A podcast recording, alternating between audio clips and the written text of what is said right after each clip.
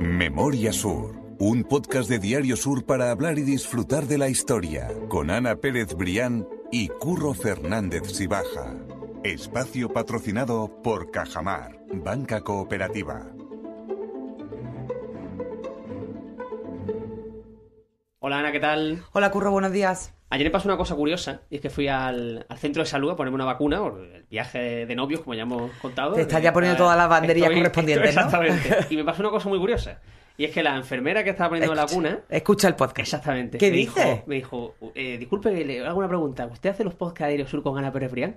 Y digo, sí, sí. Claro, el Francisco dice que, bueno, curro Francisco, obviamente. Pero bueno, y también tu voz, ¿no? Y yo qué sé, la voz, yo iba con la con mascarilla y todo, nervioso, porque encima me tenía que sellar unos papeles y demás, y digo yo, vamos a ver. Eh, eh, ¿Qué está pasando aquí? Bueno, por supuesto te lo sé yo, ¿no? Pero me lo selló todo estupendamente, pero el problema es ahora que no recuerdo el nombre de la mujer, bueno, que no se lo pregunté, por el momento. Bueno, pues ya está. Pues un saludo a la enfermera del centro de salud de, de Limonar. Exactamente. Que fue tan amable con Curro, le selló los papeles, lo, lo protegió para su viaje de novio y me lo va a devolver sano y salvo para la próxima temporada de Memoria Sur. Eso, eso espero yo de verdad, pero vamos, que, que quería, quería dejar el saludo porque de verdad que me hizo Sí, ilusión. es que es cierto que esas cosas hacen mucha ilusión. Dentro de que todavía me, me quedo un poco cortado cuando ocurre muchas veces, pero que, que- Sí, sí. que se agradece, se agradece de verdad. Y ahora sí, ahora volvemos al, al podcast eh, habitual. Y en el episodio de hoy eh, me apetece mucho contarlo. Es un podcast que me gusta mucho porque Lo vamos a teníamos hablar- pendiente además desde hace mucho tiempo. Sí, sí, sí, Mm. son esas librerías históricas de Málaga y vamos a hacerlo también con, con otro histórico del podcast, sobre todo en esta tercera temporada que se ha sumado, que es Víctor Heredia. Víctor, ¿qué tal? Hola, ¿qué tal? Bienvenido, ¿Qué tal, Víctor. Curro.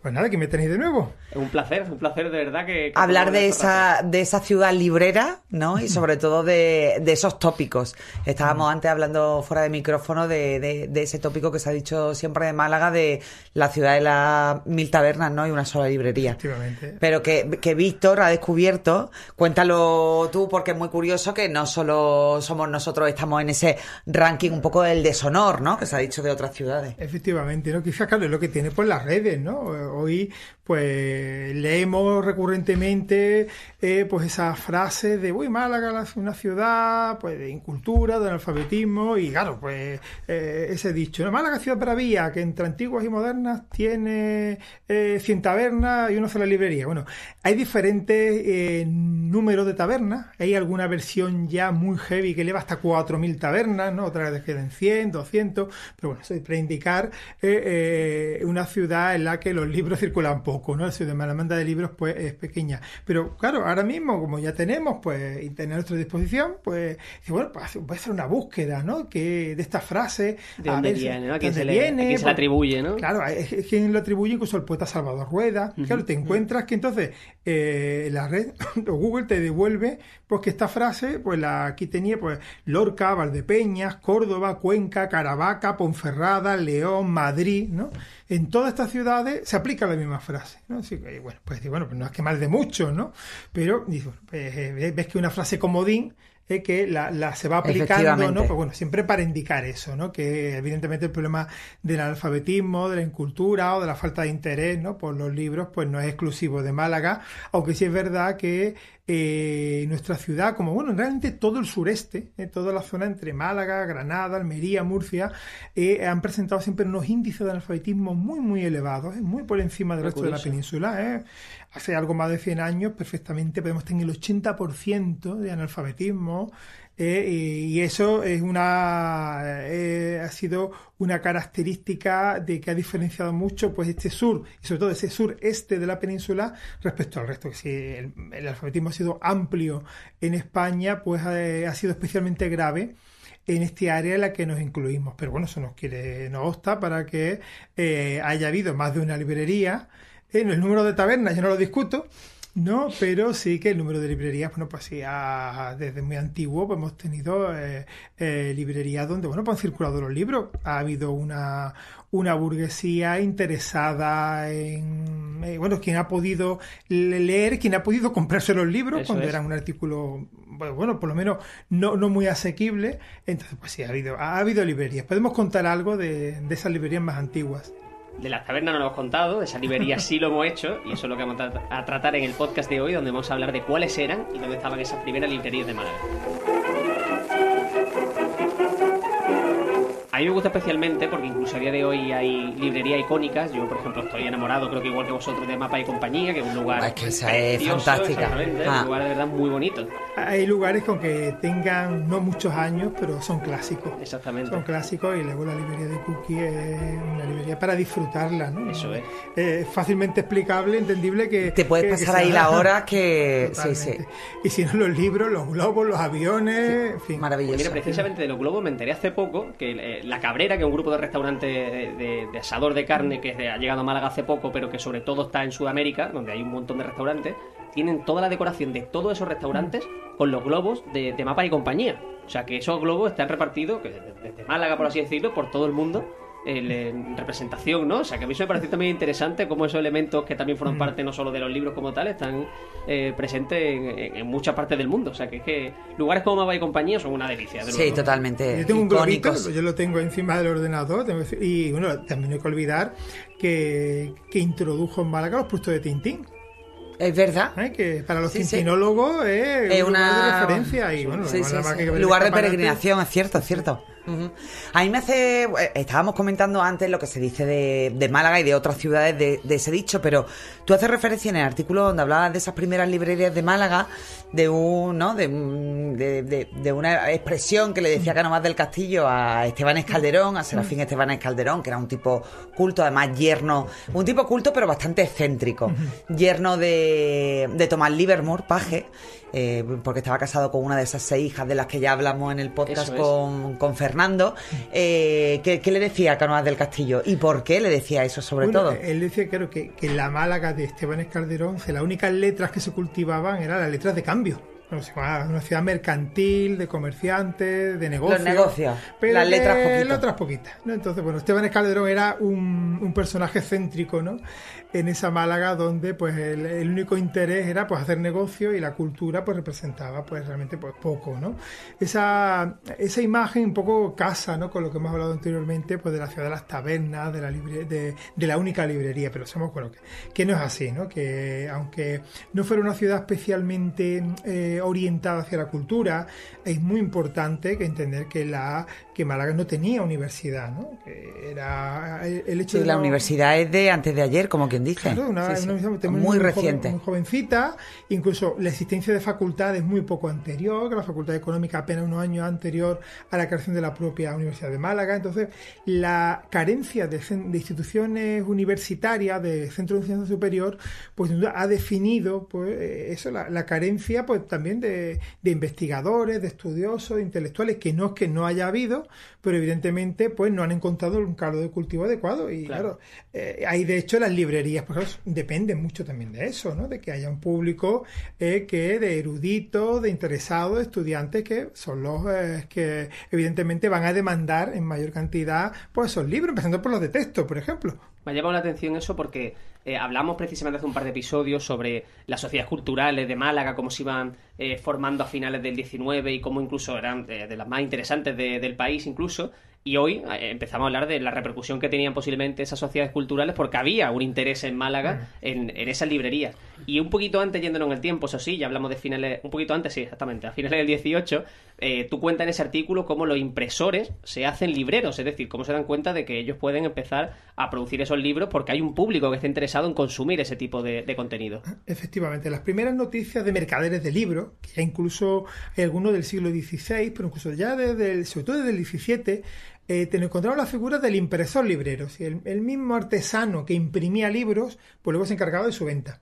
E incluso procuraba, pues, a través de sus contactos, pues traer otros libros, con lo cual aparte de los que él mismo imprimía, pues eh, vendía, tenía a disposición de los clientes, pues otro- otros libros. Entonces, la figura de ese impresor librero, que pues eh, conocemos que hay algunos, ya que incluso pues, hay una saga eh, que aunque cambió su apellido por temas de matrimonio, diferentes generaciones, pero que ya desde 1600, creo que era 69 aproximadamente, ya tenía una librería ubicada en una imprenta librería en la Plaza de la Constitución y que va, va a ser una de las más antiguas, por tanto, de la ciudad. Vemos es difícil disociar ¿no? lo que es la labor de Un impresor oficio de otro, de la labor del librero, ¿no? Prácticamente conviven. En ese caso estamos hablando de taller de carreras, ¿es el, el, el concreto Pues, al que te refieres? Efectivamente, ese, ese taller que eh, eh, Luis de Carreras eh, va a trabajar entre finales del 18 y principios del 19, una época muy interesante por la guerra de independencia, eh, la- una época muy agitada, ya empiezan las luchas políticas, pero él, mm, es, él hereda una librería que remonta, se remonta al siglo XVII, que empieza siendo de López Hidalgo, que luego va a pasar por varias manos, siempre dentro de la misma familia, y que acabará pues en la mano de Luis de Carreras, que eh, a su vez pues tendrá sucesores y que va a llegar hasta pues prácticamente la construcción de Calle Larios. Cuando se va a construir la Calle se demuele el edificio donde se encontraba pues esa imprenta librería. La figura de Luis de Carreras, pues uno de esos primeros grandes impresores que trabaja para instituciones públicas y que además tiene una librería un, espacio específico dedicado a librería dentro de la imprenta. ¿no? Hay una descripción muy bonita de otro librero que es Juan Cepas, eh, que, tiene eh, una, una novelita ambientada en Málaga, de tema marinero, la, la hora de las anclas, y en la que eh, hace una descripción de cómo era esa librería malagueña de principio del siglo esa librería de carreras, carreras, pues algo que ha estudiado Fernando, ¿no? Con, con uno de sus descendientes, ¿no? Con José María García Herrera, tenía una tertulia ya literaria, que es algo que acompaña mucho a las librerías, tiene esa trastienda, ¿no? como la, rebotica, ¿no? Sí, es muy sí, propicia. sí. Y además hay, hay leyendas, ¿no? En torno a Bueno, ese lugar de, de carrera, porque se dice que albergaban, bueno, pues todo e- ese pulso o ese impulso liberal en la ciudad de Málaga en toda la época de, de Torrijos y que incluso a mí me ha parecido leer en algún en, en algún archivo histórico que,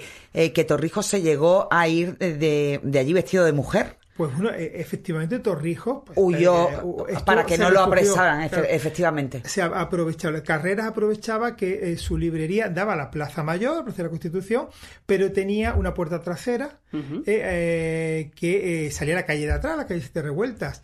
Y, eh, y a través de un armario que tenía un fondo, eh, pues eh, se escondía en el armario y por ahí podía pasar a la parte de atrás y de allí ya salir directamente pues en la calle posterior, que son unas, eran unas callejuelitas, con lo cual era más o menos fácil pues escabullirse, ¿no? Parece que sí, así pues, huyó de los perseguidores, que bueno, pues, en esas peleas entre liberales y absolutistas, Carreras efectivamente. eran liberales, y parece, bueno, eso que, que, el, que el armario se conserva.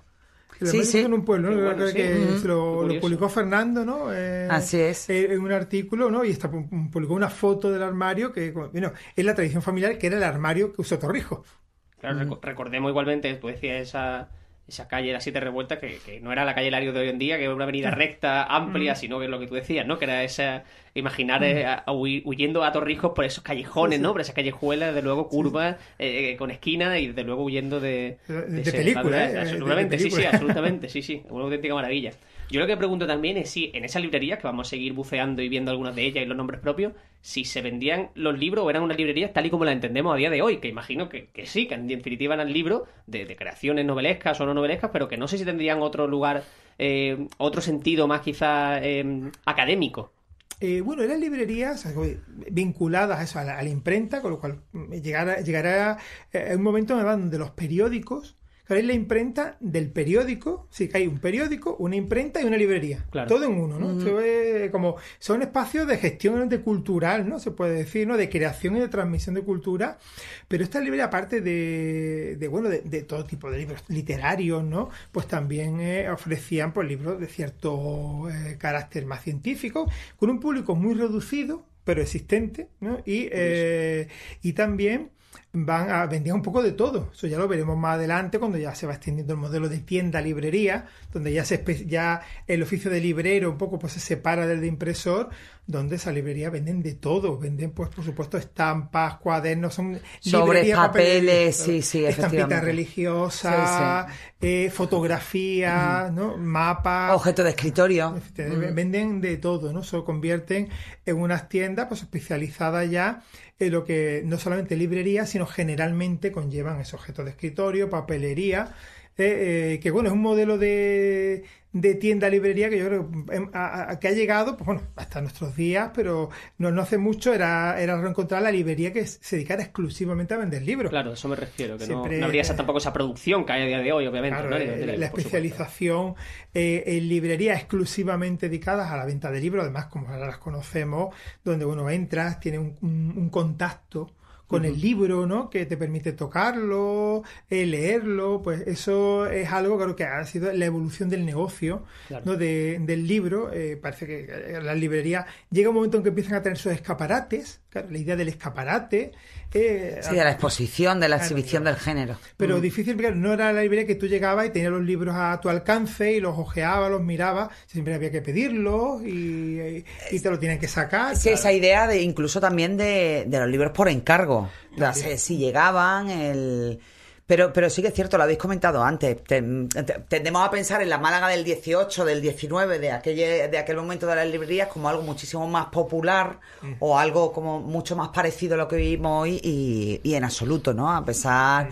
Bueno, pues a pesar de que de, esos círculos hablábamos eh, eh, hace pocos podcasts de, del liceo, del círculo mercantil, bueno, pues donde las clases más pudientes iban a leer la prensa, iban a consultar libros, donde incluso se hacían bueno, pues pequeños gestos, ¿no? De becar a, alumnos o a, miembros que consideraran, sobre todo en el liceo, que consideraran valioso, pero que era algo absolutamente minoritario y casi, casi, eh, se podría decir, mm, residual en una población, pues donde el índice de analfabetismo era tremendo.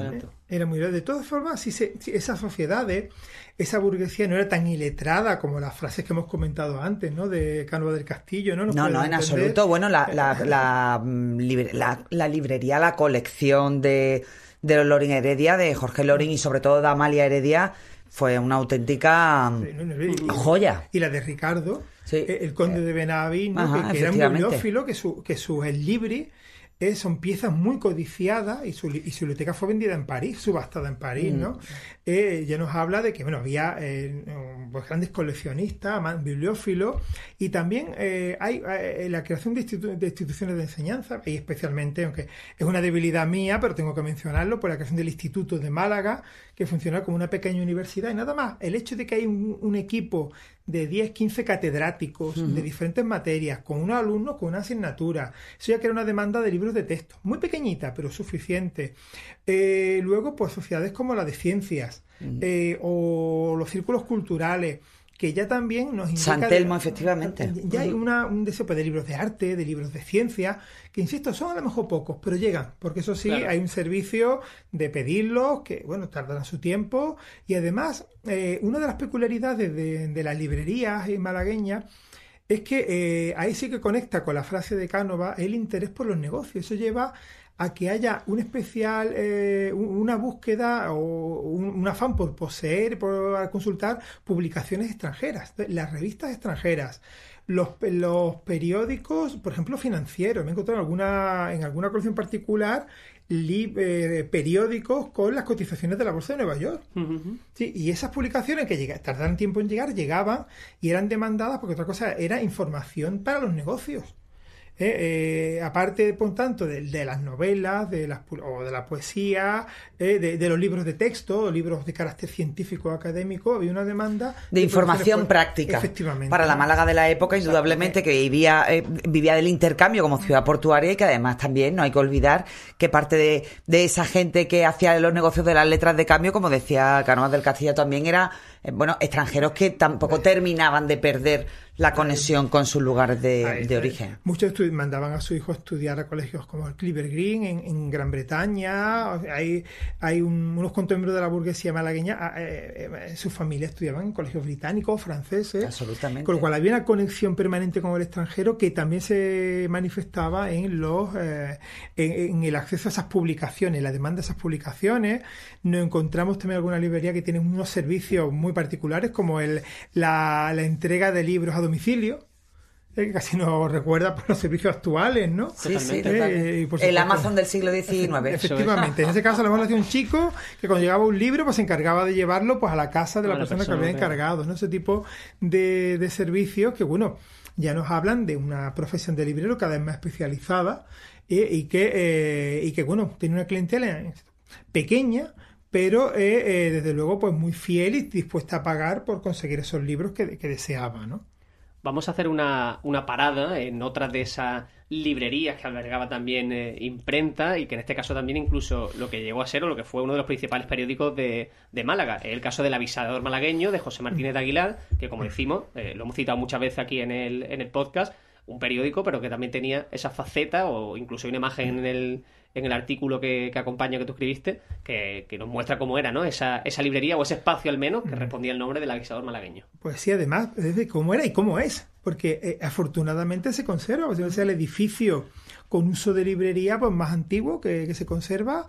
Eh, el Avisador Malagueño es un periódico importante que, que surge de, depende de una imprenta, de la imprenta de Martínez de Aguilar, ubicada en la calle Marqués, eh, que tendrá, pues como vemos en esa ilustración, ¿no? Pues, imprenta y librería, de nuevo. Uh -huh. y incluso se ve el escaparate y es una, es una fachada muy peculiar porque tiene como tres pares de columnas. De, de hecho, eh, es llamada así la Casa de las Columnas y que, eh, bueno, fue resultado de que la imprenta inicial se incendió y sobre su ruina eh, Martínez de Aguilar la reconstruyó. Edificio de 1849 y que eh, durante bueno, el periódico El Avisar Malagueño vivió medio siglo, ¿no? tuvo una existencia muy larga de medio siglo y siempre vinculado a la eh, a, a, esa labor de imprenta, con lo cual imprimía todo tipo de trabajo y al mismo tiempo venta de, de libros, con lo cual aunaba toda esa, esa labor no cultural y, eh, y, bueno, como digo, tenemos la suerte de que ese edificio se conserva en la calle Marqués, tiene sus columnas, uh -huh, eh, sí. lo que ocurre, bueno, que ahora hay una tienda de tejido y que, bueno, pues la, lo, los fierros metálicos, pues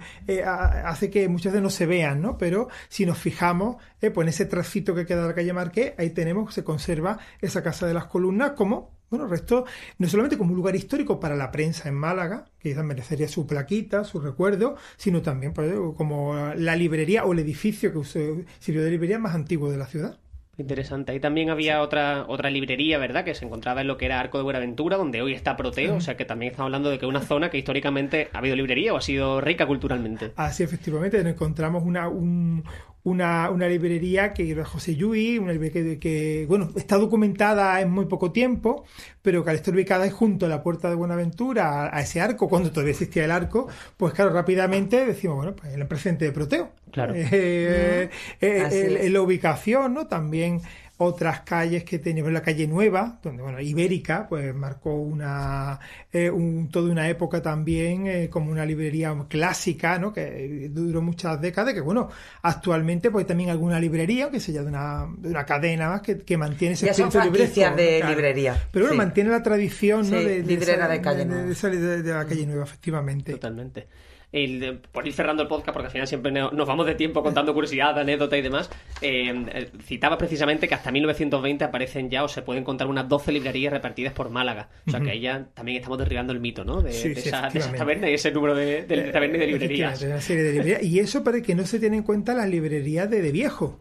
o de lance, que, que ya también eran habituales, ¿no? Sea, el, libro, el mercado del libro de, de segunda, segunda, mano, mano eh, era ya muy activo, claro. también estaban también pues, claro, los, los, vendedores callejeros, poco algo que, que, que, que, no ha cambiado tanto, ¿no? Ese mercado, con lo cual eh, eh, la venta de, de, libros estaba más abierto a, por tanto, no, no solamente esa librería, que bueno, que a través de guías, de la publicidad, pues podemos rastrear, eh, tenemos también algunas que también estuvieron vinculadas a periódicos, solamente del avisador malagueño, pues la Unión Mercantil, también tenía su propia librería. De otras cosas, podía vender sus publicaciones, pero también mm, claro. facilitaba eh, la, la, librería, eh, pues bueno, el, el, acceso a los libros.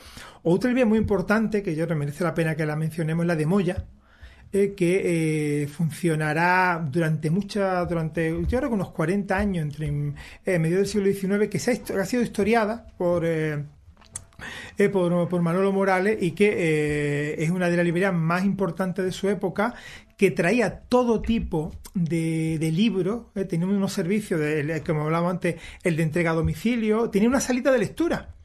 Sí, ya algo para los... Para, para consulta y, y, para... Y, qué y bueno. un sistema de, de préstamo de libros. Ajá. y ocupaba tres plantas. Ya, qué moderno, ¿no? Una, una tienda, en este caso una Sí, una tienda que además te, que, que, trataba el libro como, como objeto casi casi de negocio, ¿no? El servicio integral del libro, de la entrega, de la consulta, de... Una, sí, una sí. idea, un, un, concepto de negocio del libro muy moderno, ¿no? Para, para su época. de hecho, vamos a, va, vamos a tardar mucho tiempo en encontrar otras librerías que en, en los servicios, en la calidad que prestaban. Sea tan pues, completo. Esta se llamaba la puntualidad. Mm. Entonces, Posiblemente eso también.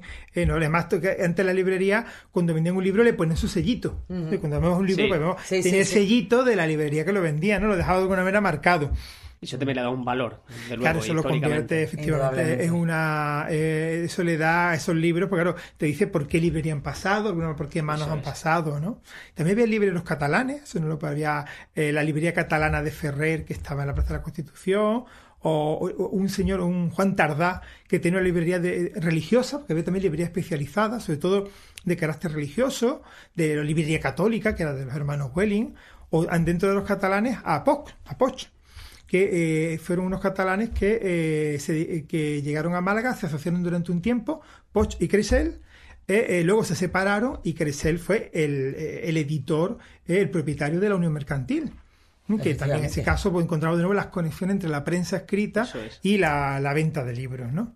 A mí igualmente me, me gusta ver que en todos los ámbitos que vamos viendo de Málaga en los últimos 200 años, siempre hay alguien eh, foráneo, ya sea catalán en este caso, extranjero, pero me gusta ver que esa Málaga Claro, que que abraza... fue una Málaga de, de encuentro, una ciudad cosmopolita. Es verdad Eso que ahora mm, sí que está un poco más cuestionado el tema de- del intercambio sí, y, el- y el eso lo turismo. ¿verdad? Pero, pero es que Málaga siempre ha sido esto. Desde luego. Y siempre ha sido una ciudad que ha recibido con los brazos abiertos a la gente que quería venir aquí, prosperar y montar su negocio. Y, y vaya, yo siempre defiendo que no seríamos lo que somos ahora sin, Sin aquel. Bueno, pues sin todo aquel flujo de, de gente que se instaló aquí, ya fuera de extranjeros, de fuera de España o de dentro de España. ¿Qué, qué hubiéramos hecho los malagueños sin La Rioja, sin el Valle de Cameros? Sí, sí, no seríamos absolutamente nada. Y no hay que olvidar que lo hemos mencionado ahora, también la importancia, no tanto como el- esa, esa migración castellano-riojana, también de catalanes, de otros lugares Eso de es, España, del extranjero, y precisamente, no, pues Málaga es tierra de promisión. Sí, sí. donde el que ha llegado pues ha sentido acogido, ha podido desarrollar Y ha podido su- prosperar, y que bueno y que podemos presumir, ¿no? Yo creo que eh, eh, si en otros lugares se presumen de ser de- del mismo lugar durante varias generaciones, en nuestro caso es al revés, ¿no? Sí, sí. El que el poder decir no, no, yo es que ni mi abuelo ninguno era de aquí o Pero yo soy malagueño, incluso gente que no ha nacido en Málaga. Eso Claro, Sí, eso- sí. sí, sí, poco Te como- sientes de como- aquí inmediatamente. Efectivamente, eso yo creo que es una de las cualidades que no debemos perder nunca, ¿no? Esa, esa capacidad de asimilar, de integrar y que nadie se sienta ajeno o extraño ni rechazado en, en nuestra tierra, ¿no? Eso es algo de una de esas uno de esos rasgos de la identidad malagueña Que no tenemos que mantener. Pues yo con esas palabras poco más puedo añadir porque de verdad es, es la realidad y es cierto que, que es un carácter propio, autóctono y que de luego es algo que tenemos que enorgullecernos, por supuesto, como, como es. mirando la historia. Víctor, mil gracias de corazón, como siempre. Víctor, de verdad, siempre estaremos agradecidos porque además siempre le viene bien cuando le decimos, ay, Víctor, por favor, pásate por nuestro podcast, nos haces una visita y nos cuentas cosas interesantes. Siempre dice que sí, así que lo tenemos que, que agradecer de corazón. Pues sé que me siento como en casa. Nos lo pone Lo fácil. sabemos. Mil gracias. ¿Eh? Gracias de verdad, A, Víctor. a vosotros siempre. Ana, nosotros vamos enfilando ya los últimos episodios de la temporada. Recordamos que nosotros sí haremos parón en, en agosto, o sea, vamos a estar al- hasta el último fin de semana de julio, que precisamente son los últimos días de julio, y que a partir de ahí haremos parón. Vamos a pero estar aquí al pie del cañón hasta el final. Hasta que ya esté el verano Totalmente. eh, totalmente en su, en su Consultando cuál era el último fin de semana del podcast, bueno, pues 30, Eso. 30 31, 30, ¿eh? 31 ¿no? creo que Así sí. que bueno, y ya después posteriormente volveremos a bueno, ya lo diremos, pero Sí, en exactamente. torno en a de la segunda semana de septiembre. Eso es. Pero bueno, todavía quedan historias que Nos contar. quedan todavía historias de, de que contar, un buen cierre de temporada que tenemos cosas preparadas chulas, así que iremos, iremos contándolo. Así que mil gracias, Ana. A ti siempre, Curro. Memoria Sur es un podcast de Diario Sur. Escucha un nuevo episodio cada semana en iVoox, Spotify, Apple Podcast y consulta las referencias de este episodio en diariosur.es.